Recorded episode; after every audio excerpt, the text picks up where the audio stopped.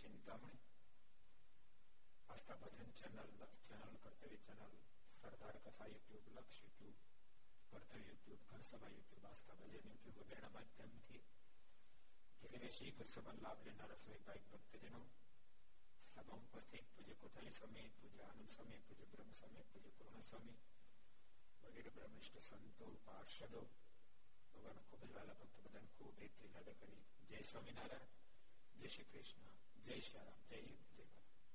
ગઈકાલે આપણે અદભુત પ્રસંગ શિવરામજીનો જોયો હતો. આધ્યાત્મિક પથમાં સંસાર છોડી દેવો, માથું આપી દેવું, બધું લૂંટાવી દેવું એ બધા એના કરતા ભગવાનના સુખનો અચળ નિશ્ચિત હોવો એ બધા એના કરતા શ્રેષ્ઠ છે. માથું આપે, સંસાર છોડી દે, સરસ્વ લૂંટાવી દે, હજારો પ્રકારના સાધનો કરે, પણ જો એક નિશ્ચયમાં કચાશ રહી જાય તો ભગવાન સ્વામિનારાયણ મધ્યના 9મા વચનામૃતમાં એમ લખે, એવા તો કોટી કલ્પે ભાંગે નહીં. કોટી કલ્પે ભગવાન નિષ્ઠામાં કચાશ રહે, કોટી કલ્પે વાંધો ભાંગે. માટે ભગવાનની નિષ્ઠા એવી તરફી એવી તરફી પોસાતે પોઝિશન નિર્માણ થાય. મધ્યના 14મા વચનામૃતમાં ભગવાન સ્વામિનારાયણ કહે, એકવાર નથી કરીને કોઈ લીમડાનું વૃક્ષ છે, પછી કામ વ્યાપે, ક્રોધ વ્યાપે, લોભ વ્યાપે, પરંતુ લીમડું બધી બાવળીઓ ન થાય. એકવાર જે ઈષ્ટ સ્વરૂપની પ્રાપ્તિ થઈને ગાંઠ વળી પોસાય તેવા દેશકાળ આવે, પરંતુ એમાં શંકાને માર્ગ નહીં. મોક્ષ અવશ્ય પરમેશ્વર સુધી પહોંચી જવાનો. માનો કે કોઈ દેશકાળને અવલંબન કરીને ક્યાંય કચાશ રહી ગઈ, આ દુનિયામાં ક્યાંક મન લાગેલું રહી ગયું, કોઈ પ્રકારની વાસના રહી ગઈ અને દેહ છૂટી ગયો, તો પણ એ મોક્ષના માર્ગમાંથી પતિત નહીં થાય. ઠાકોરજી એને બદ્રિકાશ્રમ મુકશે, દીપમાં મુકશે, સુધીના લોકમાં મુકશે, અથવા તો ફરીવાર સત્સંગમાં જન્મ ધારણ કરાવશે. પણ એકવાર જલ્દી ગાંઠ વળી ગઈ એમ ઠાકોરજી જો કોઈ કચાશ ન, તો આને આ જન્મે, એક જન્મે, બે જન્મે પણ ઠાકોરજી અને પોતાની ગોદમાં બેસાડશે, બેસાડશે, બેસાડશે. હજારો પ્રકારના સાધનો કર્યા પણ નિષ્ઠામાં કચાશ છે તો કોઈ કાળે પરમાત્મા સુધી પહોંચી શકશે નહીં. માટે સાધનોનું બળ રાખવું, પણ એના કરતા ભગવાનની ઉપાસનાનું બળ વિશેષ રાખવું. મારે કે એક સ્વરૂપ નિષ્ઠા રાખે તો ધર્મનિષ્ઠા સહજ રહે. મારના પોતાના શબ્દો છે, પણ એટલી ધર્મનિષ્ઠા રાખે અને સ્વરૂપ નિષ્ઠા ન હોય તો મારે તે સ્વરૂપ નિષ્ઠા જાય ને ક્યારેક ધર્મનિષ્ઠા જાય. સ્વરૂપ નિષ્ઠા રાખી ક્યારેક ધર્મનિષ્ઠા ગૌણ દેખાતી છે તો પણ સ્વરૂપ નિષ્ઠા ન જોડે ધર્મનિષ્ઠા પણ દ્રઢ થશે અને પરમાત્મા સુધી પહોંચી જશે. એવું મહારાજે વચનામૃતમાં કીધું. બે પ્રમાણ બે આપ્યા, એક આપ્યું મધ્યનું 9મું, બીજું આપ્યું મધ્યનું 14મું. આ પ્રમાણે તમારે આપવાનું છે, બધા આપણે આપવાનું નથી. હાલો કોણ કે છે હું ત્યાં કરો તો કરતા કેવું છે ભાઈ. મધ્યના 16મા વચનામૃતમાં ભગવાન સ્વામિનારાયણ બોલ્યા છે, સ્વરૂપ નિષ્ઠા રહેશે તો મહારાજ કહેવાશે ધર્મનિષ્ઠા દ્રઢ થશે. કાલે બહુ અદભુત પ્રસંગ આવ્યો. મારા રાજી બહુ થયા. મહારાજ કે શિવરામની જે સમજણ છે એને સ્વીકાર્ય કરીએ છીએ. સમજણ અદભુત છે. આજે એક નવો પ્રસંગ છે. કચ્છ દેશમાં ગામ કથકોટમાં હરિભક્ત કચરો ઠક્કર રહેતા, કચરા પગત રહેતા કથકોટમાં. તેને ઘેર શ્રી મહારાજ તથા મુકુદ બ્રહ્મચારી એક સમયમાં ગયા. એકવાર મહારાજ મુકુદ બ્રહ્મચારી બધા કથકોટ પધાર્યા, કચરા ભગત બહુ મહાન એકાંતિક ભક્ત રાજ હતા. ત્યારે તે ભક્ત ને બહુ આનંદ થયો, દંડ કરી પગે લાગીને માર્ગને ઢોલિયા ઉપર પથરાયેલા ને પોતે આગળ બેઠા. તે ભક્ત ની સ્થિતિ બહુ દુર્બળ હતી. ઢોલિયો બિછાયો, માર્ગને બેસાડ્યા અને પોતે આગળ બેઠા. ને ગામમાં કોઈ ઉધાર દાણા મણ આપતું નહીં ને ઘરમાં પણ દાણા હતા નહીં. નાણા વિનાનો ના થયો નાણે ના થા ભાઈ ભાઈ ભાઈ ભાઈ થતું હોય, પણ એ ભાઈ નું ભાઈ ન થતું, પણ રૂપિયા નું ભાઈ ભાઈ થતું હોય, અમીરાઈ નું ભાઈ ભાઈ થાય.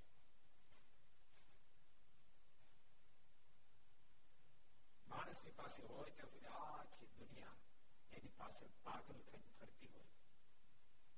એનો એ જ માણસ બિચારો ગરીબ થાય તો સામે કોઈ જોવા તૈયાર હોય, ભાવ પૂછે નહીં. ભાઈ હોવો પણ સંબંધ તોડી નાખે, કાકા તોડી નાખે, મામા તોડી નાખે, ઘરવાળી વચ્ચે તોડી નાખે. ધર્મપત્ની કહેવાય, પણ એ વખતે ધર્મપત્ની સંબંધ રાખવા રેડી થાય નહીં. અને પાડોશીની વાતો કરે, મારા તો કેટલી જગ્યાએથી માગ આવતા હતા, પણ મારા બાપને કોણ જાણે આમાં હું દેખાણું, મને આને હારે પરણાય ત્યાં સુધી બાપે બોલો. દુનિયાની બપોરના 12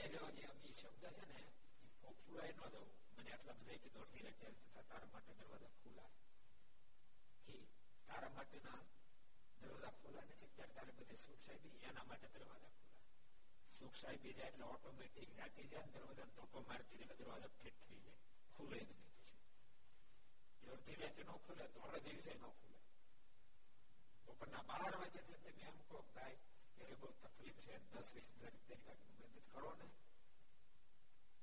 કાલે રાતે ની ધોળે દિવસે દરવાજા બંધ થઈ જાય. એમ કે ઘરમાં 5 લાખ રૂપિયા થોડાક મોટા આવ્યા, જરૂર આપતા હવે આજ કાંઈ નથી, 5 લાખ પડ્યા હોય, 1 રૂપિયો આપે નહીં. આ દુનિયા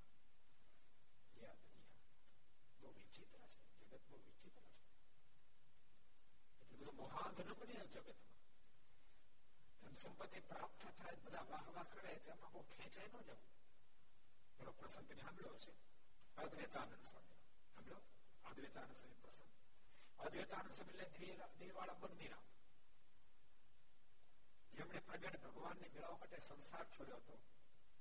સરસ્વતી દેવીને જેને સાક્ષાત પ્રાપ્ત કર્યા, માં સરસ્વતીએ પ્રસન્ન કીધું, માગ મગનીરામ તું માગે આપો, મને પ્રગટ ભગવાન થતા બાકી કાંઈ જોતું નથી, મને પ્રગટ ભગવાનનું દર્શન કરાવો.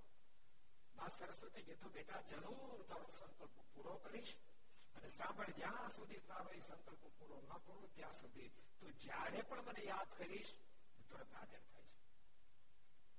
અને મગનીરામ ફરતા ફરતા જગન્નાથપુરી પહોંચ્યા, અને ત્યાં તાંત્રિક નો જોગ થઈ ગયો. અને મગનીરામ ની લાઈન ટ્રેક બદલાઈ ગયો.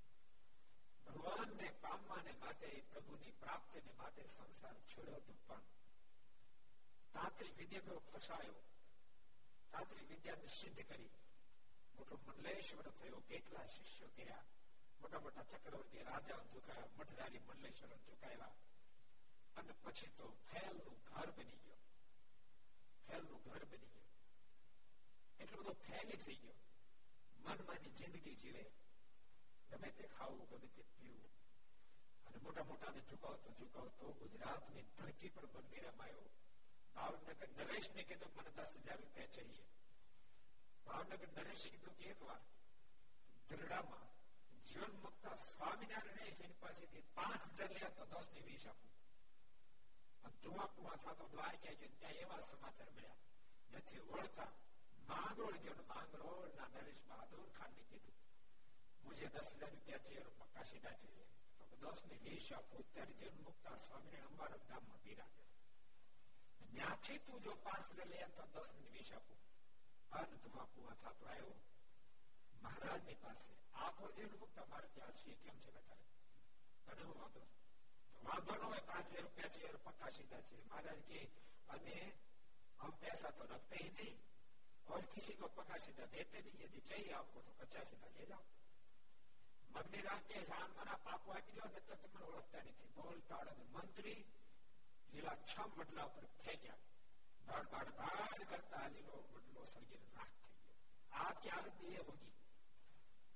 સ્વામિનારાયણ કે તારીખ થાય બેડ કરવા બગીરામાં ઘણા વળ લીધા પણ કઈ થયું નહીં. પછી થાકી પોતાના ઉતારા ઉપર ગયો. માં સરસ્વતીને યાદ કર્યા, માં તરત હાજર થઈ ગયો. બગીરામ કે મને યાદ કરી માં. મોટા મોટા મઠધારી મંડલેશ્વર ઝુકાવતો ઝુકાવતો આવ્યો, મોટા મોટા રાજવીનો ઝુકાવતો ઝુકાવતો આવ્યો. સાગરને કરીને ખાબો છે એમ ડૂબી રહ્યો છું. એક સામાન્ય વરને આગળ હું આવી રહ્યો છું. માં તો મને મદદ કરી. મને આશય કરતા માં સરસ્વતી કીધું, બગીરામ તારી ભૂલ થાય છે. તું જેને સમુદ્ર સમય છે ને બધા ખાબોચ્યા બાપ સમુદ્ર તો આજ ભટકાણો, આજ બધા સમુદ્ર બગીરામ જેને માટે તે સંસાર છોડ્યો. તમે તને કીધું તો એક વાર તને ભેટો કરાવીશ. સાંભળ, મેં તને જે વચન આપ્યું તે વચન આ પૂર્ણ કરું છું. આ તો જેને મળીને આવીને સાક્ષાત પરમેશ્વર છે. બગીરામ મારો કોલ અહીંયા પૂરો થાય છે. હવે ગુરુ તને દર્શન દેવા માટે નહીં આવું. તને મનાય તો ભલે, ન મનાય તો ભલે. માં અદશ્ય થયા અને બગીરામ એકદમ સાવધાન બની ગયો. બીજે દાડે આવ્યો સભામાં. કૃપાના તમારી ગાય, તમારો કૂતરો, મને તમારો શરણાગત બનાવો, મને તમારો શરણાગત બનાવો. તો યાદ રાખજો, માણસના જન્મ અટંટાય, આડોડાય, અવડાય ત્યાં સુધી જ ટકે જ્યાં સુધી મોક્ષનો ખપ નથી જાય. મોક્ષનો ખપ નથી જાય. મોક્ષનો ખપ જાગતાની સાથે માણસ જીવન સરળ થઈ જાય, કોમળ થઈ જાય, દયાળુ થઈ જાય, અનુભૂતિવાળો થઈ જાય, ગરજુ થઈ જાય. જયારે મોક્ષનો ખપ જાગે, કૃપાના તમારી ગાય, તમારો પુત્ર, મને તમારો શરણાગત બનાવો. ભગવાન શ્રી હરિએ સભામાંથી ઉભા થઈ મુક્તાન સ્વામીનું કાન પકડ્યું. એક બાજુ લઈ ગયા. સ્વામી શું કરશું? મુક્તાન સ્વામી કે મારા સાહસ છે, કારણ કે જબરો અહંકારી માણસ છે, પણ તેમ છતાં એને ચાન્સ આપો. કૃપાનાથ, એક કામ કરો, એને કહો એની મોટી મોટી જટાને ઉતરાવી સંતો ભક્તો આલે રસ્તામાં ખાવે. સંતો ભક્તો બેઠા ના જૂતાનો મોટો ઘાસનો વાળીને માથા પર લઈને સાત પ્રદક્ષિણા કરે. અને કૃપાનાથ કીધું, હું કીધું કાલે બેઠા આપને આગળ બોલતો હતો, મોઢામાં ખાસ કરીને આપની માથે માગે તો લેવાય. ત્રણેય શરત રજકરામ, ત્રણેય શરતનો સ્વીકાર કર્યો. માથા ફરની જટા ઉતરાઈ, સંતો ભક્તોના જે જૂતા હતા એનો ઘાસનો વાળી માથા પર મૂકીને પ્રદક્ષિણા કરી. મોઢામાં ખાસ લઈને કે કૃપાના તમારી ગાય, તમારો પુત્રો, મને તમારું શરણાગત બનાવો. અને ભગવાન સ્વામિનારાયણ બગીરામને શરણાગત તરીકે સ્વીકાર્યા, સાધુ કર્યા. નામ પાડ્યું અદ્વૈતાનંદ. આ ક્યાંથી અદ્વૈતાનંદ સમય ગયા? એ તો કહો કેમાં કહેવા યાદરું પાછું યાદરું સાથે જેમ સમય યાદરું બોલો બાકી બધા અદ્વૈતાનંદ સમયમાં ખોવાઈ ગયા. બોલતાની દુનિયા જીહા જીહા કરે તેમ છતાં પણ જગત ખોટું છે, મિથ્યા છે. જ્યાં સુધી સુખ સમૃદ્ધિ હશે ત્યાં સુધી દુનિયા જે જે કાર્ય કરશે, જરા કે ઓગણીસ લાખ જગત છોડ દે. અદ્વૈતાનંદ સ્વામીનો પ્રસંગ. અદ્વૈતાનંદ સ્વામી ફરતા ફરતા ગામડામાં ગયા. ગામની બહાર પહેલા તો મંદિરો હતા નહીં, ગામની બહાર એક વડલા નીચે 5-10 સંતો હતા, બધા ઉતર્યા. એમાં ગામના મોટું ગામ, એના નગર શેઠ નો દીકરો ઘોડાને ખેલાવતો આવ્યો. એટલો બધો આનંદમાં શરીર પર અનેક પ્રકારના સોના આભૂષણો ધારણ કરેલા અને એટલો બધો અહંકારમાં એ ત્યાંથી નીકળ્યો. એટલે અદ્વૈતાનંદ સ્વામી કીધું, અરે યુવાન, આટલો બધો મોજમાં કેમ છો? મોજમાં ન હોવ, તમને ખબર નથી આ નગરશીનો દીકરો છું. તમને ખબર છે આ આખા નગરમાં મારી વાહવા થાય છે. બીજા નંબરમાં હું મારા મા બાપનો એક લાડક્યો દીકરો છું અને મારી પત્ની પ્રવૃત્તિ ગયા કરી. તમને ખબર ન હોય, હું ઘેર જાઉં પછી તો જમે એવી ગયા કરી છે. અને બધી વાતની સાનુકૂળતા એનો આનંદ છે. અદ્વૈતાનંદ સ્વામી કે બધી વાતની સાનુકૂળતા, બધી જ તારી ભ્રાંતિ છે, બધી જ સ્વામીને હું વાત કરું છું. સ્વામી કે ખાતરી કરી દઈશ. કઢાવો, શું ખાતરી કરો? સ્વામી કે એક કામ થઈ, અહીંયાથી તું ધીરે જા, ઘોડા પરથી ઉતરતો પડી જાય અને લાકડા થઈ જવાનું. ગમે એટલી ઔષધ લાવડ, ગમે ભૂવા ભરાડા પર તારે હવોળવાનું, એટલું તારે કરો. તું જોઈ લે કેટલા તારફ તને ખબર પડે, હવોળવાનું નહીં. અને પછી હું આવીશ, તું ખાલી ખેલ જોતો રહેજો, વાંધો નહીં. સ્વામીને ક્યાં તમે ફેલ થાવ? સ્વામી ને ખબર કોણ ફેલ થાય. અને યુવાન ઘેરે આવતા ઘોડા પરથી ઉતરતા બીજો પડી ગયો. બધા દોડતા દોડતા પાછા ગયા તો બે ભાગ ઘણો લાવ્યો, મોઢા પર પાણી રેડું પડે, ખોટે ખોટો બે ભાગ થયેલો માણસ બોલવાનો. સાચો તમને કાંકે થાય, નીપડે હળવળે. ઘણી મહેનત કરી, રાહે પડી ગઈ. નગરશટના દીકરા કાંક થઈ ગયું, નગરશટના દીકરા કાંક થઈ ગયું, ચોકડીઓ ફરી ગયું, કાંક થઈ ગયું, ઘોડા પરથી પીડ્યો, બે ભાન થઈ ગયો. ગામમાંથી બધા દોડતા દોડતા આવ્યા. નગર શેઠ, એના ઘરવાળા, ડોશી, ડોસા, એની પત્ની, બધા માથા પાછા જોવા મળ્યા.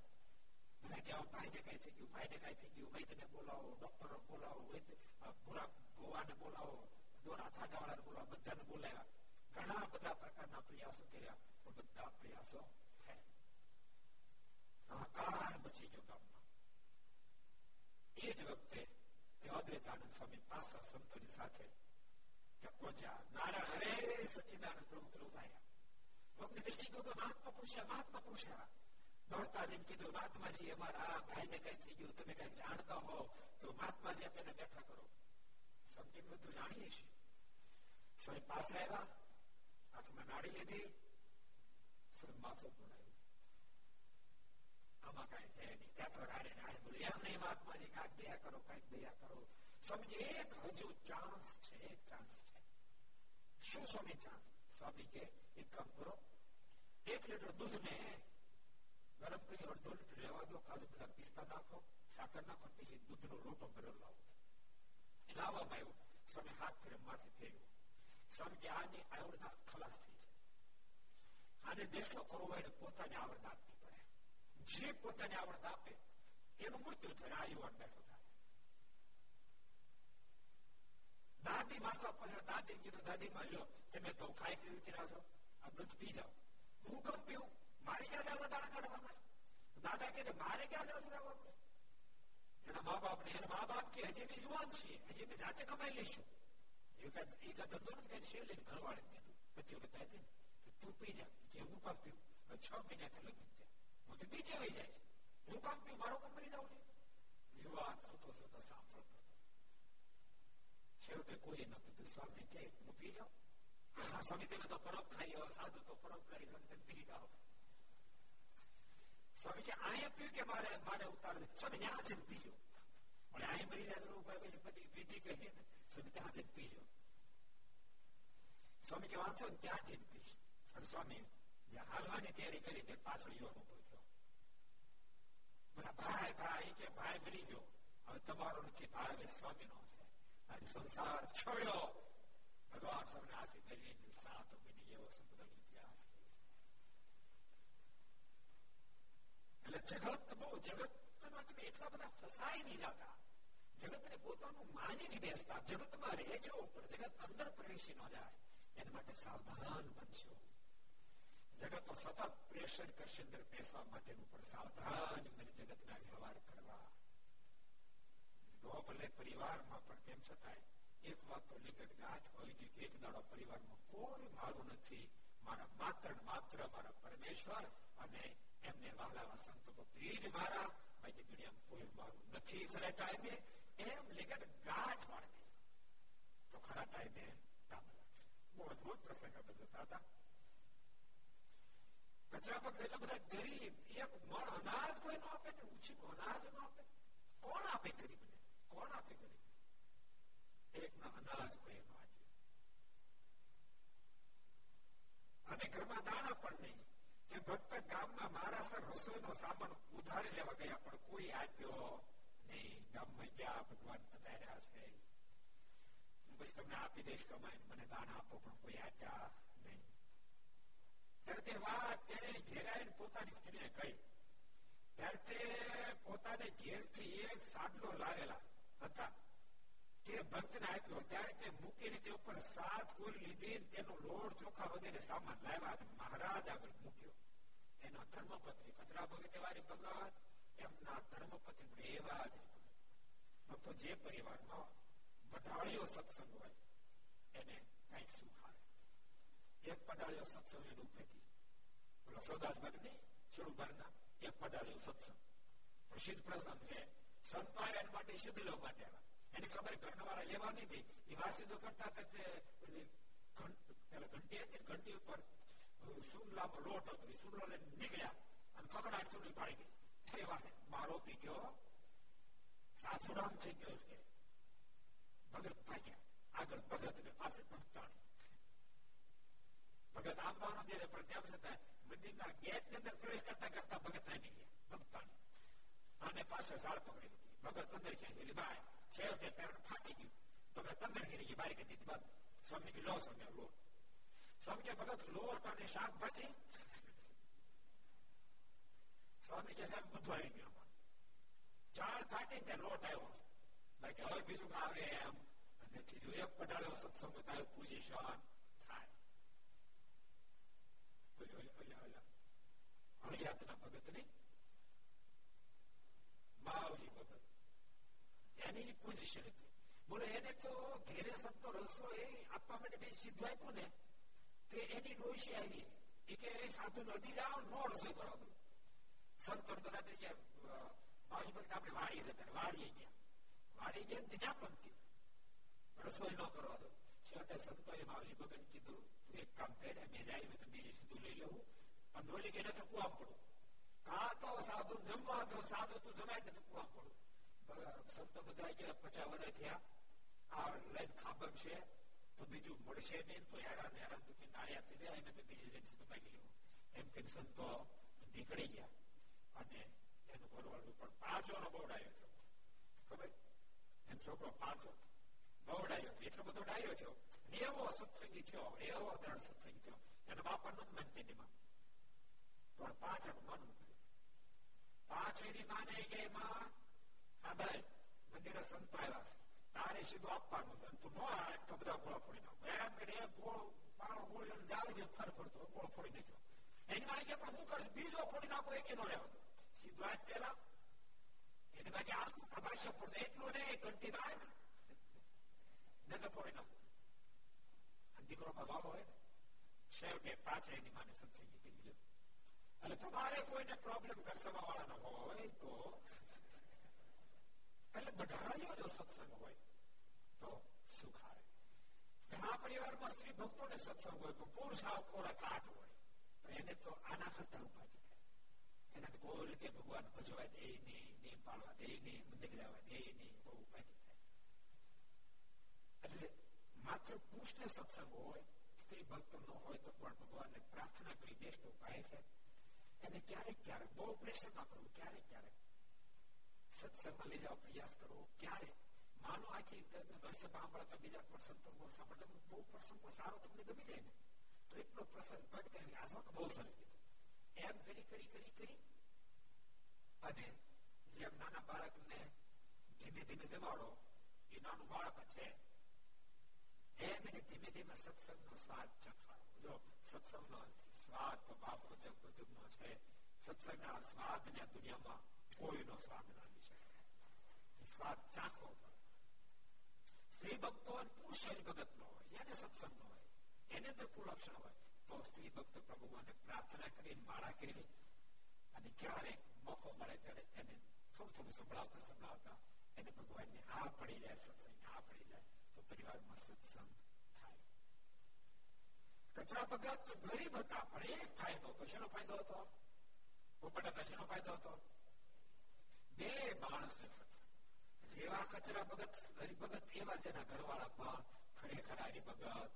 ઓલું પ્રસંગ છે ને એ મહારાજ અંતક્રોપ પધારેલા અને મહારાજ કીધું જય સ્વામિનારાયણ. એના ઘરના દુકાન બેઠા હતા. મહારાજ કે ભગત ક્યાં ગયા? મારે કે મહારાજ ભગત તો બકાળા દુકાને ગયા. મારા બકાળું લેવા માટે ભૂજ ગયા છે. મહારાજ કે મને ભૂખ લાગી છે, મારે જમવું છે. મારે કે મહારાજ ઘરમાં સીધાની વસ્તુ હતા સીધી દેશે પાછી સીધાની વ્યવસ્થા છે. પણ મહારાજ હું રસોઈ બનાવે દુકાન કોણ સંભાળે? મહારાજ એક કામ કરો, તમે જાઓ રસોઈ બનાવીને દુકાન સંભાળશો બેઠા બેઠા. કોઈ ખરીદવા આવશે ને તમે શાકભાજી વેચશું અને ઘરના કે વાંધો નહીં મારે, તો હું રસોઈ બનાવું. એના ઘરના રોટલો બનાવાઈ ગયા. મહારાજ બેઠા થોડે ભગવાને કેટલા ભક્તને આધીન બની જાય. તમે જોવો તો ખરા. આવજો બ્રહ્માના માલિક, મોક્ષના થડા પર બેહનારા ભગવાન આ શાકભાજીના થડા પર બેઠા. તમે કલ્પના તો કરો, મારા શાકભાજીના થડા પર બેઠા.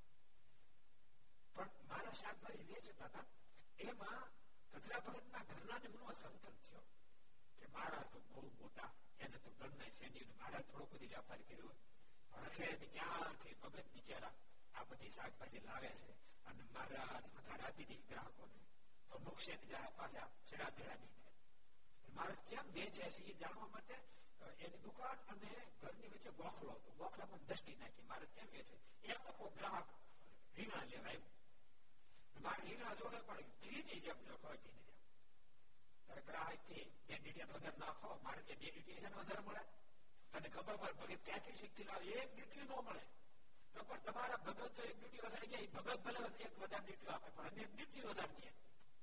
ત્યારે કચરા ભગત ના ઘર ના કે બરાબર મારા વ્યાપાર કરે, કઈ પ્રોબ્લેમ નથી. એટલે એવો પ્રેમ હતો ભગવાન સાથે. કચરા ભગત કરતા હવાયા. કચરા ભગત કીધું કે ચિંતા છોડો, હું ઉપાધિ કરો છો.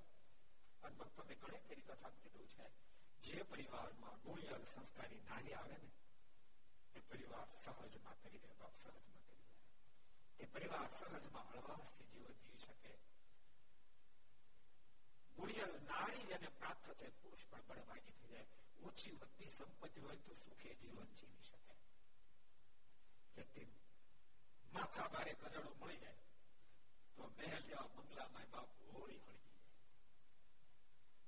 અને કુળિયર જો નારી મળે તો આપણે ક્યારેક ક્યારેક કહીએ છીએ તમે જગત ખોટું છે, મિથ્યા છે, 1000% વાત છે, તેમ છતાં સાંસારિક સંબંધ જયારે બાંધો ત્યારે માત્ર ચામડું નહીં જોતા, માત્ર સંપત્તિ નહીં જોતા, માત્ર શિક્ષણ નહીં જોતા, તમને જરૂર જોજો પણ તમને જો એના કરતા ચોથું સંસ્કારને વિશેષ કરીને જોજો.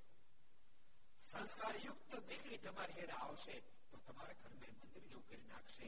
અને સંસ્કારયુક્ત પરિવારમાં તમે તમારી દીકરી આપશો તો દીકરી પણ રાજી થઈને તમને આશીર્વાદ આપશે. બાકી માત્ર સંપત્તિ જોઈ, માત્ર ચામડું જોઈ અને માત્ર શિક્ષણ જોઈને તમે ક્યાંકથી દીકરી લઈ આવશો પણ એ જો માથા પર રહેશે તો ઘરને મંદિર જેવું બનાવવું એટલે સંસાર જેવું બનાવી નાખશે. અને દીકરી એવી જગ્યાએ ક્યાંક આપી દેવો, મોટો બંગલો જોયો, મોટી ગાડી જોઈ પણ જમાય દારૂડીઓ હશે, અનેક પ્રકારનો ખેલવાળો હશે. દીકરી દુઃખીને દાળિયા થઈ જાય, શાપ આપશે. મારા બાપે મને અહીં પ્રણય એના કરતા મારી નાખ્યો તો સારું. માટે ખાસ આ વ્યવહારિક બાબત છે. સંસાર મિથ્યા છતાં પણ આનું પણ અનુસંધાન રાખવું. કચરા ભગતના ઘરના તો મહાગુણિયલ મહાન બનતા હતા. કચરા ભગતના ગામમાં કોઈ ઉધારે જયારે ના આપ્યો ત્યારે કચરા ભગત નારાજ થઈ ઘેરે આવ્યા. કચરા ભગતને કે શું કામ નારાજ થઈ? ખબર પડી ગઈ મારા પતિ નારાજ છે, લાગે ગામમાંથી ઉધાર સીધું મળે. પતિને ચિંતા નહીં કરતા પરિણામનો સાટલો નવો એમનો સંકેલો પડ્યો. જાઓ બજાર વેચી નાખો અને એમાંથી જે મળે એમાંથી આપણે બાળને જમાડશું. એને ગીરવે મૂકી, એટલે વસ્તુ ગીરવે મુકાય, સાટલા ગીરવે મુકાય, વાસણ ગીરવે મુકાય. હવે હવે તો આટલા દુકાન કિંમત ન રહે. જીન્સને વાત કરતા કોણ કરતો હતો વાત કે ખબરા દે હા જીન્સ વાળા એટલે જીન્સ આઉટર પહેરે છે ને જે પહેરે છે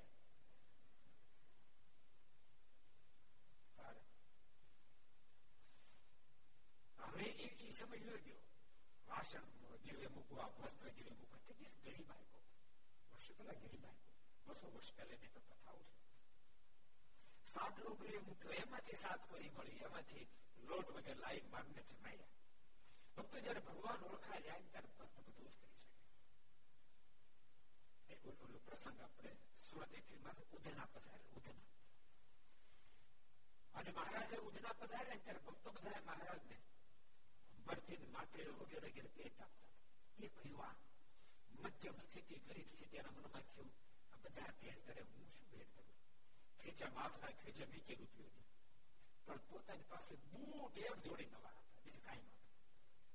બૂટ ને વેચ્યા અને જે વેચ્યા ડૂબ વેચ્યા રૂપિયા એમાંથી બરફી ખરીદી અને બાળને અર્પણ કરી. સંપ્રદાયનો ઇતિહાસ કહે છે. ભક્તો, આપણે આપણે ક્યારેક ક્યારેક કહીએ છીએ માણસ કેટલો મોટો એના કરતા દિલ કેટલું મોટું છે એ બહુ મહત્વની ચીજ છે. ઓલી સાહિત્યમાં પ્રસંગ છે નાના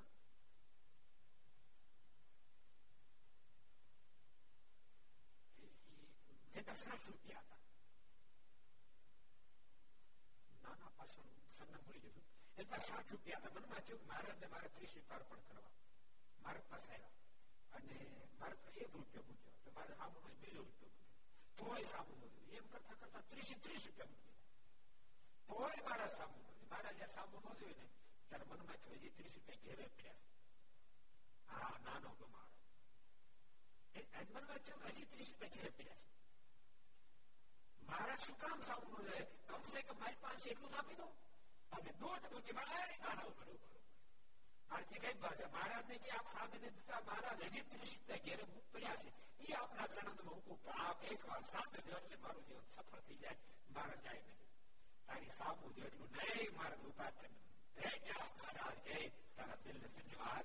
માટે શરીર કુરબાન કરવા તૈયાર. એટલે દિલ કેવડું છે એની સાથે બહુ મોટો મતલબ છે. ભક્તો, સમાજમાં જેને જેને સારા કાર્યો કર્યા છે દિલવાળા એ જ કર્યા છે. દિલવાળા એ સારા કાર્ય કર્યા છે. પછી એ બધી સંબંધી હોય તો ભલે, સામાજિક પ્રવૃત્તિ સંબંધી હોય તો ભલે, દિલવાળા એ જ સારા કામ કર્યા હોય. અમીરે જ કર્યા નહીં, દિલવાળા કર્યા. હા, એમાં દિલવાળો હોય ઠાકોરજી અમીરે આપે એટલે ઓપી નહીં કરે. એ તારે એવું કામ કરી શકે. ત્યારે દિલવાળો હોય પણ રૂપિયાનો વિચાર કરી ના શકે. બાકી રૂપિયા વાળાથી થાય વાત ભૂલી જાય, દિલવાળા રૂપિયા કરોડો રૂપિયા આપણે પાય કોઈને ન આપે તેને તેમ ખમખાવાનું. જેની પાસે દિલ હોય એ કાર્ય કરી જાય. મહારાજ કાર્યની નિરાશ દિલવાળા કેવા ભક્ત હોય. મહારાજ કાર્યની નિરાશ થતા એ ગરીબ ભગત આવીને મારા પાસે 200 રૂપિયા મૂક્યા. મારે જે ભગત બહુ અમીર લાવી છો 200 રૂપિયા મૂકી મારું પૂજન કર્યું, કપાળમાં ચાંદલો કર્યો, કપાળ અર્ચા કરી. મારે તે બહુ અમીર લાવી છો. મારે પણ બધું જાણે, કટકી જાણે, બનકી જાણે, જાણે છીટકી ચોરી. તેમ છતાં મારે બહુ અમીર લાગે છે ભગત. મારે કે મહારાજ 1 વર્ષથી મજૂરી કરી થોડા કરીને રૂપિયા ભેગા કરતો હતો. મનમાં સંકલ્પ હતો મારા દર્શન કરવા જવાનું ત્યારે 200 રૂપિયા મારા ભેટ મૂકવા. ભગતના શબ્દ સાંભળતાની સાથે મહારાજ એમાંથી 100 રૂપિયા કોમ નાખી દીધા અને 100 રૂપિયા પાછા કોળી પટેલ એના ઘોડા પર ફગાઈ દીધા. પણ ભગત આમ બોલતો મહારાજે પ્રશ્ન કર્યો તને કઈ થાય સંકલ્પ? આ 100 રૂપિયા કોમ નહીં દીધા, 100 રૂપિયા પાછા આવે કોળેને ખોડા પર ફેંક, તને કઈ સંકલ્પ થાય? એટલે ભગત મહારાજ કે મારો મને શાનો સંકલ્પ થાય? મેં તો આપને અર્પણ કર્યા, કૃપા ન થયો, રૂપિયા આપના થયા. આપણે યોગ લાગ્યું કોમ નાખો, ખોડા પર નાખો, જ્યાં નાખો ત્યાં. માલિક હજુ નથી, મને શાનો સંકલ્પ થાય? ભગવાન સ્વામિનારાયણ બહુ રહ્યા ઉભા થઈને ભેગ્યા અને ભગવાન શ્રી કે આ ભગત તારું કાયમ માટે દાળ પર ગયું અને ભગત મહાસુખી થયો. ભક્તો ક્યારેક ક્યારેક બહુ બુદ્ધિનો બહુ ઉપયોગ કર્યો. મંદિરમાં મારીને આવીને આખી મંદિરમાં દશમવિષ્ણુ ભાગ પ્રભુમાં આપણે બુદ્ધિ આપેલી ને આ ધર્મો તો આમ વપરાય, આમ વપરાય, આમ વપરાય. પહેલી વાત તો એ ધર્માદય રકમ આપણી છે જ નહીં, એ ઠાકોરજીની છે. એને આપી દીધી પછી એને યોગ્ય લાગે ને વાપરે, એના માલિક આપણે નથી. એ વાત ભગવાનના ભક્તો ભૂલવી જોઈએ. અને ભગવાનના ભક્તો જયારે ભગવાન ઓળખાય ત્યારે એના માટે સર્વસાય હોમ કરવા માટે તૈયાર થઈ જાય. ઓળખાણ થાય પછી તો એમ જ છે ને. જ્યાં તમને પ્રેમ બંધાય એના માટે વ્યક્તિ જીવનને હોમ કરવા તૈયાર થઈ જાય. આ દુનિયાવી લોકોની સાથે પ્રેમ બંધાય તો પણ જીવનને હોમ કરી દે તો જેને પરમાત્મા સાથે પ્રેમ બંધાય બાકી શું ન કરી શકે? બધું જ કરી શકે. ભગત અને એના ધર્મપત્ની બંને મહારાજ અનહદ પ્રેમ હતો. જેથી કરીને મહારાજ પધાર્યા પોતાનો કચરા ભગત એવા ઘરના એવા મહાન ભક્ત છે. ને તે મહારાજ આગળ મૂક્યા ત્યારે મહારાજે બ્રહ્મચારી કહ્યું છે આમાંથી 4 માણસને થાય એટલે રસોઈ કરજો. પછી બ્રહ્મચારી રસોઈ કરીને મહારાજ જમાડ્યા ને પોતે જમ્યા ને પ્રસાદી વધી તે કચરા ભગતના 2 માણસ જમ્યા ને મહારાજ 2 કલાક પહોંચ્યા. કે ચાર જણ રસોઈ બનાવો, ચાર જણ રસોઈ બનાવી મહારાજીના બ્રહ્મચારીજીના બે માણસ એને કચરા પગથિયા ઘરના દેના માર્ગ પહોંચી ગયા. અહીંયા તો સમય અહીં પ્રસંગ પૂરો કર્યો, પણ સંપ્રદાયના અન્ય ગ્રંથોમાં પ્રસંગને લંબાયો. કચરા ભગત નતો, સાડલો ગીરવે મુકાઈ ગયો અને કરનાર સાડલો ગીરવે મુકાઈ ગયો. આ વાતને 6 મહિના વ્યતિક્રમમાં ફરી વાર પાછા કંકોટ બનાવ્યા. અને એ વખતે સંગ્રામજી રાજ ત્યાં હતા, સંગ્રામજી ગામ તને હતા, એમના દીકરી રામબાઈ હતા.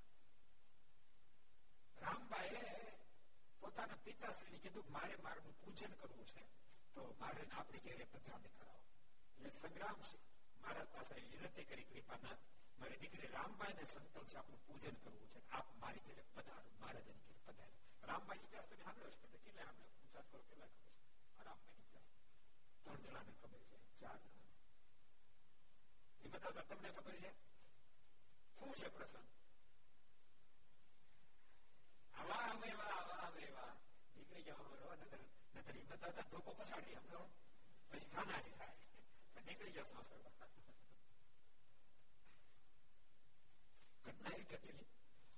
સંગ્રામસિંહ કે રામબાઈ ને પેલા સત્સંગ નહીં, અને પેલા થોડું બાળ સંબંધો થતા, તો સંગ્રામસિંહજી રામબાઈ ને 2 ગામની લાલચમાં એક મુસ્લિમ નવાબની સાથેનો સંબંધ કરી નાખ્યો, મુસ્લિમની સાથે.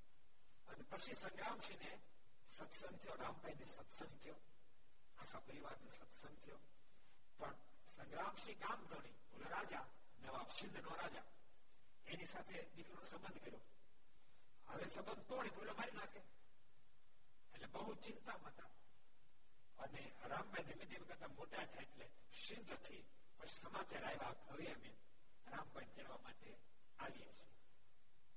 સંગ્રામ છે મુજાણા કરવું શું? રામબાઈ મનમાં વિચાર કર્યો, કારણ કે ઉંમર લાયક થઈ ગયા છે. સંગ્રામસિંહને પારાવાર પશ્ચાત પ્રાપ્ત 2 ગામની લાલચ એની નાગરિક કરીને ક્યાં મુસલમાનને પરણાય, હવે શું થાય? બહુ પારાવાર પશ્ચાતાપ થયો, એથી લાલચમાં આવી ગયા. બધો હવે સમય સુધરો, ઘણો બધો સુધરો. બાકી વર્ષો પહેલા રૂપિયાને થોડીક લાલચમાં 2-5 હજારની લાલચમાં 18 વર્ષની દીકરીને 60 વર્ષના પરણાવે, 60 વર્ષના પરણાવે. એવી એવી પોઝિશન હતી. જગતપ્રકાશ દેશના દાખલા ખબર સાંભળ્યું તમે? વિરાટ નું કહી દીધું, બહુ વર્ષો પહેલા સાંભળ્યું. એટલે પુરાણ સ્વામી એ બાબતમાં વાત કરતા હતા. એ ઘણા નેગેટિવ હોય, નેગેટિવમાં તો પાસ નેગેટિવમાં મોળખ હોત એમ દેશના દાખલો. એટલે એક ગામની અંદર એક વરાજો પરણવા આવ્યો, દીકરી 18 વર્ષની, 60 વર્ષનો વરાજો, કેવડો 60 વર્ષનો, અને બાપા કરતા મોટો, દીકરી બાપા કરતા મોટો, 60 વર્ષનો વરાજો પરણાવ આવ્યો. ગાડામાં પરણાવ આવતા બધા, એટલે ગામના લોકો હવે તું ગામ વરાજા જોવા પેલું થાય, વરાજો કેવો છે, વરાજો કેવો, વરાજો કેવો. તો લોકો જેવા ભેગા થયેલા, 60 વર્ષનો વરાજો, એટલે બધા કે મારો વરાજો ઠઠ્ઠો છે, વરાજો ઠઠ્ઠો છે, બધા કે તો એને ફેરા ફેરવી દીધા. જાનવળા બધા વાપરી નહીં કરે, વરાજો ગઢો છે, વરાજો ગઢો. અને બધા બોલે નીચે વરાજા ખબરાય, ત્યાં સુધી બોલે એવું એવો અવાજ કરે બધા, વરાજો ગઢો છે. અરે બોયાના બાપા એ કેવા ગઢાને પરણાય બિચારી દીકરીને, એ બધી વાતો કરે. વરાજે તે સહન ન થયું, બજાર શેખ અંધેરી ગયો, ત્યાં સુધી ગઢો ગઢો બધાએ કીધું, ફેરા ફરતો બોલતા બોલતા હતા, વરાજો ગઢો છે. વરાયો તો બોલ બોલ કરતો, વરાજે સહન ન થયું. જરૂરી પરણે જાન બહાર આવી, વરાજ એક સહન ન થયો, મનમાં તો કારમાર દેખાડ દેવું જોઈએ ગઢો નથી. એટલે વરાજ ઉભો થયો, ઉભો થઈ પેલા ગાડા હતા ને, ગાડાના આ આડા ઉપરથી કૂદકોમાં ઓલા આડા પર પડ્યો, ત્યાંથી કૂદકોમાં આ આડા પર પડ્યો, ગઢો શું? અને શબ્દ એ સાંભળતાની સાથે કન્યા કે ઓય બાપરે, મારા મનમાં માત્ર ગઢો છે, મનમાં દેખી કે ગઢો છે તો જિંદગી પાર પાડે, માત્ર ગઢો નથી, ગઢો હોય છે ને ગાંડો હોય છે બાળકો. ત્યાર સ્વામી કે કેટલા નેગેટિવ હોય, પણ માત્ર નેગેટિવ નો નેગેટિવ વ્યક્તિ થોડું થિંકિંગ કરે, પણ જ્યારે નેગેટિવ હોય ને મૂર્ખ પણ હોય તો એને ખબર જ ન પડે. એટલે જૂના જમાનામાં થોડીક લાલ છે, થોડી ઘણી લાલ છે, દીકરીઓને અંતે વેચતા હતા, એવો સમય હતો, બહુ ભયંકર સમય હતો. હવે તો કે દીકરીઓ માને નહીં, સમજે વેચવા દીકરીઓ માને નહીં, અને વેચીને પાછા આવતી બીજે ગેટ પડી જાય. પણ સ્વતંત્ર જ નહીં. અને એવી રીતે કોઈને વેચવાનો અધિકાર પણ નથી, વેચવાનો અધિકાર પણ નથી. જોકે આપણા સૌરાષ્ટ્રમાં તો દહેજ પ્રથા નથી, એ અવળી પ્રથા. આ દીકરી વેચે એ એક પ્રથા, બીજી દહેજ પ્રથા. હજુ ચરોતરની પોતાના વિસ્તારમાં હજુ દહેજ પ્રથા છે ખરી. દહેજ પ્રથા નથી કન્ફર્મ હોય. હે, દાહોદ વિસ્તારમાં, પંચમહાલ વિસ્તારમાં હજુ આ દહેજ પ્રથા છે. દહેજ પ્રથામાં અડધો કિલો કે કિલો સોનું આપવું પડે. અડધો કિલો હોનું કાઢે કે ગરીબ માણસ કાઢે કે, એટલે દીકરોને દૂધ પીતી કરી દે. એ દૂધ પીતી કરતા હતા એને તો દહેજ ને કારણે કરતા હતા. તો આની કોઈ જેને પ્રવૃત્તિઓ તેમને કરવા, બોલો આ દૃઢતા મેળા કરવા, એટલે આને કઈ જરૂર નથી, ઓલાને ન કરાય, પણ આ તો કારણ જમ્યા કરવા. અને વડા જેને માનવું હોય, મને આટલું સોનું જોશે, મને સ્કૂટર જોશે, મને ફ્રીજ જોશે, મને આ જોશે, મને તે જોશે, તો સંબંધ કરો એમ. પણ લગ્નને માન લે કે બધી માન, મને આટલો જોઈશ, મને આટલો જોઈશ, મને આટલો જોઈશે. અને ઓલો બીજા કબૂલ કરે છે એટલે જમીન નીચે નાખે ને આપે. પણ હું તો એમ કહું, હવે સમય બદલ્યો છે, યાદ રાખજો. હવે સમય બદલ્યો, એજ્યુકેશનનો સમય આવ્યો છે. દીકરીઓ પણ હવે સાવધાન બનવું જોઈએ. હવે યુવાનો પણ સાવધાન બનવું જોઈએ કે મારે કોકની કમાણીને શું કામ લેવું? મારા કાંડા પર ન કમાવું, હું મારા કાંડા પર કમાણી સ્કૂટર લાવું, ફ્રીજ લાવું, હું શું કામ કોકને કમાણી પરથી લાવું? એવું હવે વિચારવું જોઈએ. એજ્યુકેશન ખૂબ વધ્યું છે અને કદાચ પુરુષ ન વિચારે તો એ દીકરીઓએ વિચારવું જોઈએ. યાદ રાખજો, આ સમય વહેલા વહેલો આવવો જોઈએ. જોકે ભવિષ્યમાં આવશે, પણ જેટલો વહેલો આવે એટલું સારું થાય. જયારે વરાજો લગ્ન ના માટે એમ કહેતો મને આ જોશે, મને આ જોશે, મને આ જોશે, સ્કૂટર જોશે, મને ફ્રીજ જોશે, મને ટીવી જોશે, એ જયારે માંગણી કરતો ત્યારે કઈ ઉભા થઈને કહી દેવું જોઈએ, તારે બધું જોતું છે ને? હા, એ કામ કરે, તારે જોતું તું લઈ લેજે, મારે તને જોતો નથી. વ્યાખ્ય નો થા ભલા માટે કઈ બગડ્યું પહેરી છે? તમારો બાપ આપે ત્યારે તું સ્કૂટર વાળો થા, મારો બાપ આપે ત્યારે તું ફ્રીજ વાળો થા, મારો બાપ આપે ફ્રીજ વાળો થા. વ્યાખ્ય નો થા, એમ કહી દેવું જોઈએ. બોલું નહી તો બોલ્યો, એમ કહી દેવું છે ખરેખર. પણ એમાં લેવાવું જોઈએ નહીં, તો સારો સમાવેશ તૈયાર થાય. એટલે જૂના જમાનામાં પોઝિશન એવી હતી કે દીકરીઓને આવી રીતે વેચતા. સંગ્રામસિંહજીએ પણ બે કામની લાલચે મુસ્લિમને પોતાની દીકરી રામભાઈ નો સંબંધ કરી નાખ્યો, મુસ્લિમની સાથે સંબંધ કર્યો. રામભાઈ રોમન લાયક થયા પછી પોતાને સત્સંગ પારાવાર પશ્ચાતાપ ભારે ભૂલ કરી. પણ હવે શું થાય? ત્યાં સમાચાર આવ્યા કે અમે આ દિવસે રામભાઈ તેડવા માટે આવીએ. સંગ્રામસિંહ બુજાયા, ના પાડું તો મારો સડાઈ કરી મને મારી નાખે, મારા ગામને પતાવી દે, અને મારી દીકરી મુસલમાનને અપાય કેમ? રામભાઈ પણ મનમાં નક્કી કર્યું, વચલો રસ્તો કાઢ્યો. મનમાં નક્કી કર્યું, મને તેડવા માટે આવવાને પહેલા હું ઝેર પીને મરી જાઉં, જેથી કરીને મારા બાપને સંકટ જાય અને હું ધર્મ ભ્રષ્ટ ન થાઉં. આવું નક્કી કર્યું. રામભાઈ ઝેરનો કોટોરો ભોળ્યો અને પછી ખૂબ મારીને પ્રાર્થના કરી, ખૂબ રેડ્યા, હે કૃપાનાથ, હું જાણું છું આત્મહત્યા કરવી બહુ મોટું પાપ છે, આત્મહત્યા કરાય નહીં, પણ શું કરું? જો આત્મહત્યા ન કરું તો ધર્મ ભ્રષ્ટ થાવ, માટે કૃપાનાથ મારા ગુનાને માફ કરશો. ચોધાર આંસુને રામભાઈ રડવા માંડ્યા. એ જ વખતે મધરાત્રી ભાંગી ચૂકી હતી, રાતના 12 ઉપર 1 વાગવાનો સમય થયો હતો અને ઘરની અંદર તેજ પથરાયો અને તેજની મધ્ય 3 છોલાવાળી પાઘના તરતલ ભગવાન સ્વામિનારાયણ દર્શન થયા. રામભાઈના માથા પર હાથ મૂકી દીધું, બેટા રામ, શા માટે ચિંતા કરશો? ઉપાધિ નહીં કરતી તો સિંધ દેશમાં જાજે, જા, તારે શિવની રક્ષા હું કરીશ. બેટા તું અહીંયાથી વિદાય લઈશ, પછી તને ભૂખ કે તરસ સતાવશે ને, તને ભૂખ કે તરસ શું લાગશે નહીં, તો બધી ચિંતા છોડી દે બેટા, હું સતત તારી સાથે મારા દર્શન. રામભાઈ અને પિતાને કીધું, પિતાજી ચિંતા કરતા નહીં, ઠાકોરજી મને દર્શન આપી મારી રક્ષાનો કોલ આપ્યો છે, માટે આપ ચિંતા છોડો, મને પ્રેમથી વળાવો. સંગ્રામસિંહ મહારાજ પર ખૂબ આનંદ ધામ ગમે તે રામભાઈને વળાવ્યા. વેલડું હતું, વેલડા બ્રાહ્મણ બેઠા, માણસોને તેડવા માટે આવેલા, બીજા પણ કેટલા બધા માણસો આવેલા. વેલડું ચાલતું થયું, રામભાઈ મારીને મૂર્તિને ધારી, હૃદયમાં મૂર્તિને ધારી ભજન કરતા કરતા વેલડા બેસી ગયા. અખંડ મારીને ધારી અને હાથમાં માળા સ્વામિનારાયણ ભજન શરૂ કર્યું. આગળ વધુ બપોરનો સમય થયો, નદીનો કિનારો આવ્યો, વેલણાને ઊભું રાખ્યું અને પેલા લોકો બધા ટિપ્પણ કર્યું અને રામદાન પણ કીધું. સંગ્રામસિંહ મહારાજ કીધું કે બેટા બ્રાહ્મણને મોકલું રસોઈ બનાવવા માટે? ના પિતાજી, કોઈની જરૂર નથી. પણ બધી વાત એટલે સંગ્રામસિંહ મહારાજ નિશંક હતા.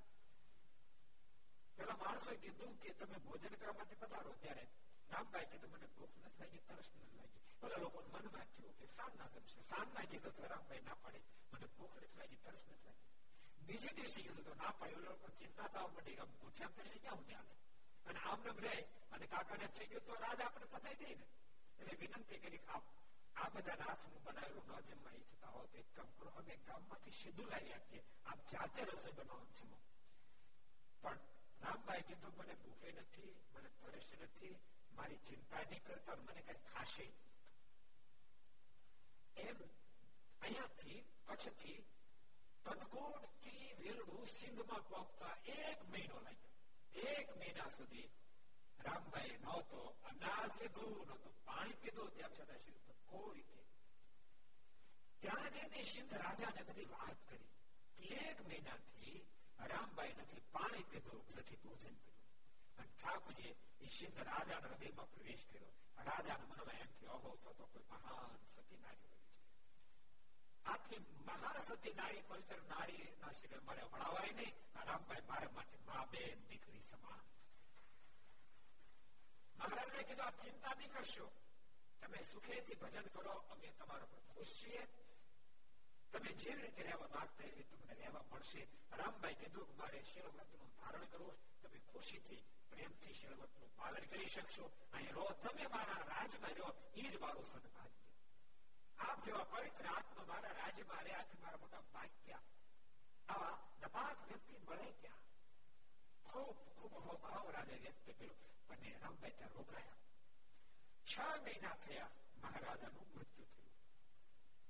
મહારાજા મૃત્યુ પામ્યા. રાજાને બીજી 2-3 રાણીઓ હતી, એમાં બીજી જે રાણી ત્યાંનો કોર મોટો હતો એ રાજગાદી પર આવ્યો. પણ રામભાઈના જીવનનો જોઈને એ રાજકુમારને પણ ખૂબ અહોભાવ.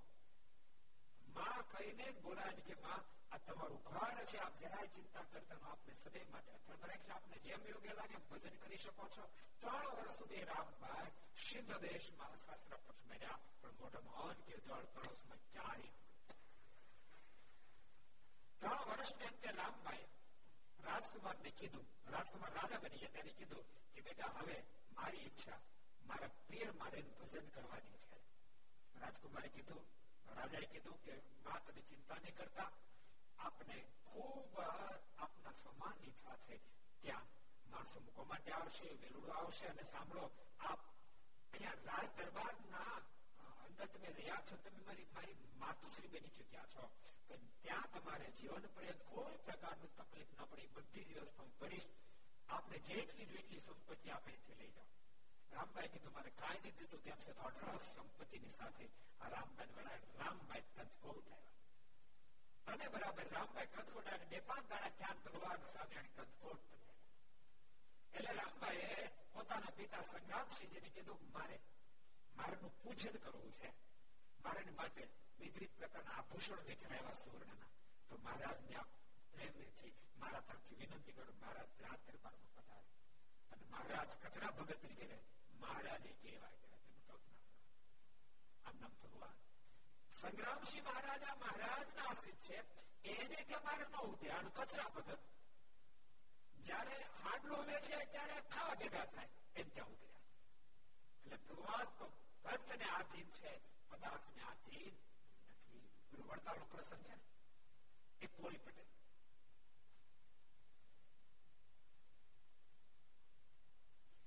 પટેલ ખૂબ ગરીબ શ્રી વર્તન મળ્યા હતા.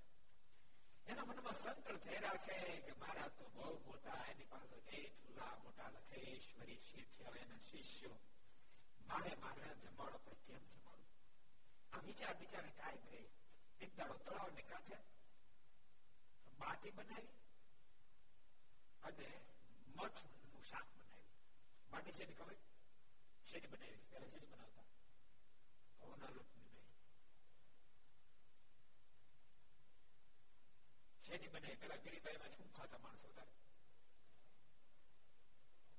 કોદરાની બાટી બનાવી, કોદરાની બાટી અને મઠનું શાક બનાવી એ બનાવતા હતા. અને મનમાં સંકલ્પ થતો હતો કે રે મારા તો બહુ મોટા, આપણે તો કાંઈ નમળા, આપણે ભગવાન કેવી રીતે માણસે કીધા તો મારા પગ ગયા, કારણ કે ભગવાન ભૂખ બહુ લાગી છે. કડકડતી ભૂખ લાગી છે અને બધા શેઠિયા તો હોય મિષ્ટાન ફોડાય ફોડાય કરે, એવો તો મોઢું ભાઈ ગયું. હવે તો કોઈ કોદરાની બાટી અને મઠનું શાક જમાડે તો જમવાનો સંકલ્પ છે. કેવડા મોટા ભગવાન, કેટલા બધા ભક્તને આધીન ભગવાન સદૈવ માટે ભક્તના બની રહે, યાદ રાખ, ભક્તના બની રહે. ભૂલતા નહીં ભક્તો, સમાજમાં લોકો માને છે કે ભગવાન ભોળાના છે. હું તો કોઈ ભોળાના નથી, હોશિયારના નથી, ભગવાન તો ભક્તના છે, ભલાના ભગવાન છે, ભલાના ભક્તના ભગવાન છે. ભાઈ શબરીના ભગવાન બન્યા, કોઠા બોરા થવા ભાઈ શબરી સુધી પહોંચ્યા અને દ્વારિકાનો માલિક 32 પ્રકારના દુર્યોધનના મિષ્ટ ભોજનનો ત્યાગ કરી વિદુરજીની ઘેરે મોડી ભાજી ખાવા પહોંચ્યા. ભગવાન તો ભક્તના પ્રેમને આધીન છે, એને તો ભક્ત જોઈએ.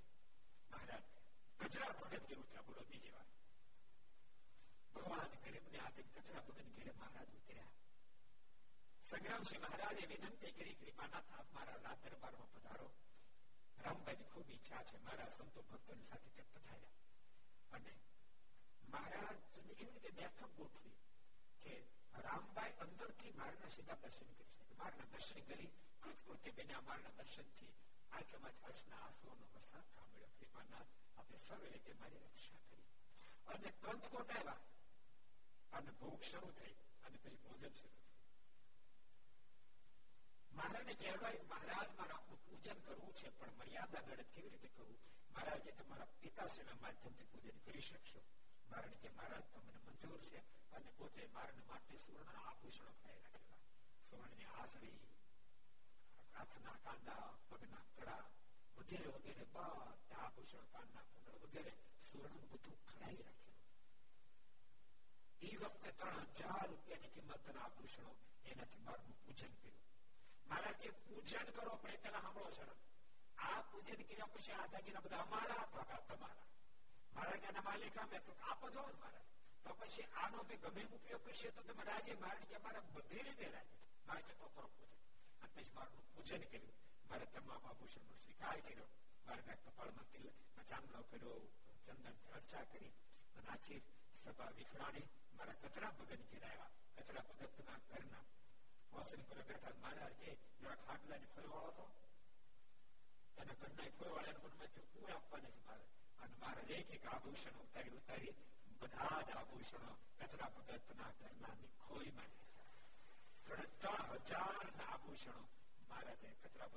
કર્યા. મહારાજે કચરા ભગત આમાંથી હાડલો છોડાયો અને 3000 આભૂષણો છે, આખી જિંદગી બેઠા બેઠા ખાવ કે ખૂટશે નહીં, અમારું ભજન કરશું, સુખી થશો. આ વાતને આખા ગામમાં જયારે ખબર પડી, લોકોનો હોભાવ થઈ ગયો. જયારે મારનું પૂજન થતું, આભૂષણ પહેરાવતા, ત્યાં લોકોનો હોભાવ થતો હતો, કારણ કે ઘણા બધા માણસો હતા. અહો રામભાઈને ધન્યવાદ, ધન્યવાદ છે, ધન્યવાદ છે. કેવા ભારે ભારે આભૂષણો ભગવાનને અર્પણ કર્યા. પણ એ જ આભૂષણો ભગવાન શ્રી બધા કચરા ભગતને અર્પણ કરી દીધા. એ સમાચાર મળતો ઓર અહોભાવ થયો. ધન્ય છે રામભાઈને આવા આભૂષણ અર્પણ કર્યા. એથી અધિક ધન્યવાદ ભગવાન સ્વામિનારાયણને છે કે બધા લલચાય વિના બધા જ આભૂષણો પોતાના ભક્તને અર્પણ કર્યા. અને મહારાજે કચરા ભગતનું સદૈવ માટે દારિદ્ર પડવું ટળાવ્યું. એમ ભક્ત સંપ્રદાયના ઇતિહાસની દ્વારા દિવ્ય ગાથા વાયેલી છે. એટલે કચરા ભગતનું દિવ્ય ઇતિહાસ ભક્તો આપણે પ્રેમથી સાંભળ્યો. એ શબ્દ સુધાવો, આપણે 5 મિનિટ ધૂન કરશું. Swami Narayan Narayan Narayan Swami Narayan Narayan Narayan Swami Narayan Narayan Narayan Swami Narayan Narayan Narayan Swami Narayan Swami Narayan Swami Narayan Swami Narayan Swami Narayan Swami Narayan Swami Narayan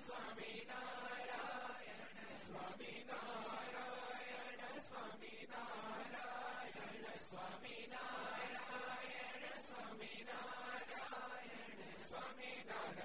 Narayan Narayan Hare Hare